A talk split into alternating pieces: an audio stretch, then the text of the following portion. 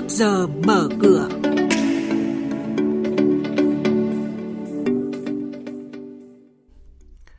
Thưa quý vị và các bạn, lãi suất tiếp tục giảm trong những tháng cuối năm. Thị trường bất động sản có những dấu hiệu phục hồi tích cực. Lực cầu gia tăng mạnh, VN-Index đảo chiều tăng gần 15 điểm. Đó là những nội dung sẽ có trong mục Trước giờ mở cửa ngay sau đây. Thưa quý vị và các bạn, Chính phủ vừa chỉ đạo Ngân hàng Nhà nước hướng dẫn các tổ chức tín dụng rà soát, đơn giản hóa quy trình, thủ tục cho vay để tăng tiếp cận tín dụng cho doanh nghiệp và thúc đẩy giải ngân các gói tín dụng 40.000 tỷ đồng hỗ trợ lãi suất, 120.000 tỷ đồng cho vay nhà ở xã hội, 15.000 tỷ đồng cho lĩnh vực lâm sản, thủy sản. Hướng tín dụng vào các lĩnh vực sản xuất kinh doanh, lĩnh vực ưu tiên và các động lực tăng trưởng, tiếp tục phấn đấu giảm mặt bằng lãi suất cho vay. Lãi suất sẽ còn tiếp tục giảm thêm trong những tháng cuối năm 2023, trong khi tăng trưởng tín dụng khó đạt được mục tiêu đã đề ra trong đầu năm nay. Đây là kết quả của cuộc điều tra xu hướng kinh doanh của các tổ chức tín dụng trong quý 4 năm nay được thực hiện bởi Ngân hàng Nhà nước.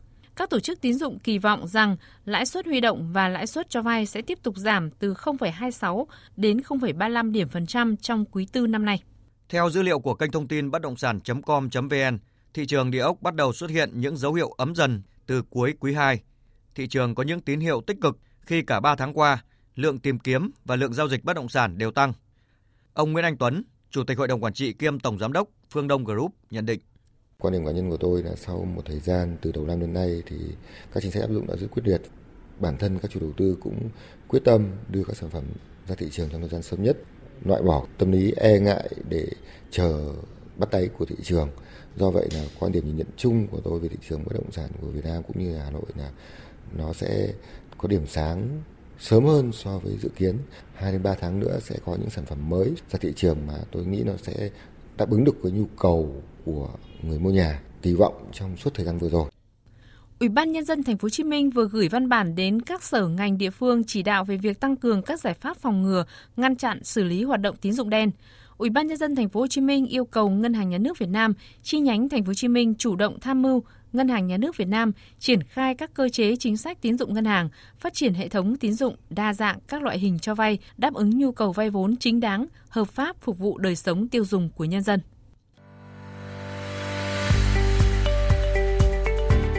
Quý vị và các bạn đang nghe chuyên mục Trước giờ mở cửa. Thông tin kinh tế vĩ mô, diễn biến thị trường chứng khoán, hoạt động doanh nghiệp niêm yết. Trao đổi nhận định của các chuyên gia với góc nhìn chuyên sâu, cơ hội đầu tư trên thị trường chứng khoán được cập nhật nhanh trong Trước giờ mở cửa. Sau đây là thông tin về các doanh nghiệp niêm yết. Công ty cổ phần đầu tư xây dựng Trung Nam Group, vừa có thông báo về việc mua lại trước thời hạn toàn bộ lô trái phiếu có giá trị 2.000 tỷ đồng, được phát hành ngày 5 tháng 4 năm 2022.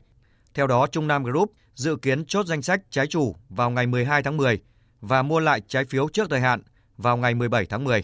Giá mua lại sẽ bằng tổng mệnh giá trái phiếu, lãi chưa thanh toán và các khoản lãi, phí phát sinh khác.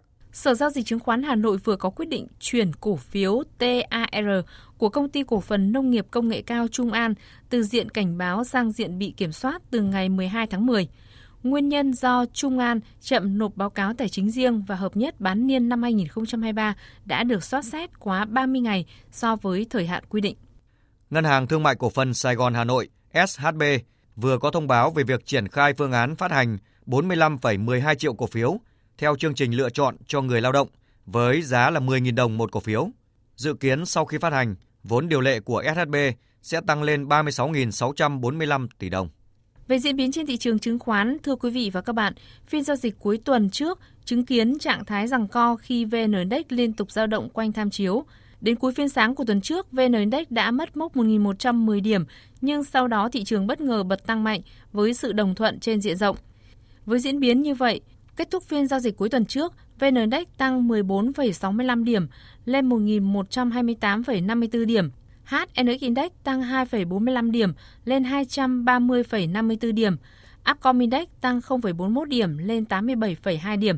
Và đây cũng là các mức khởi động thị trường phiên giao dịch sáng nay.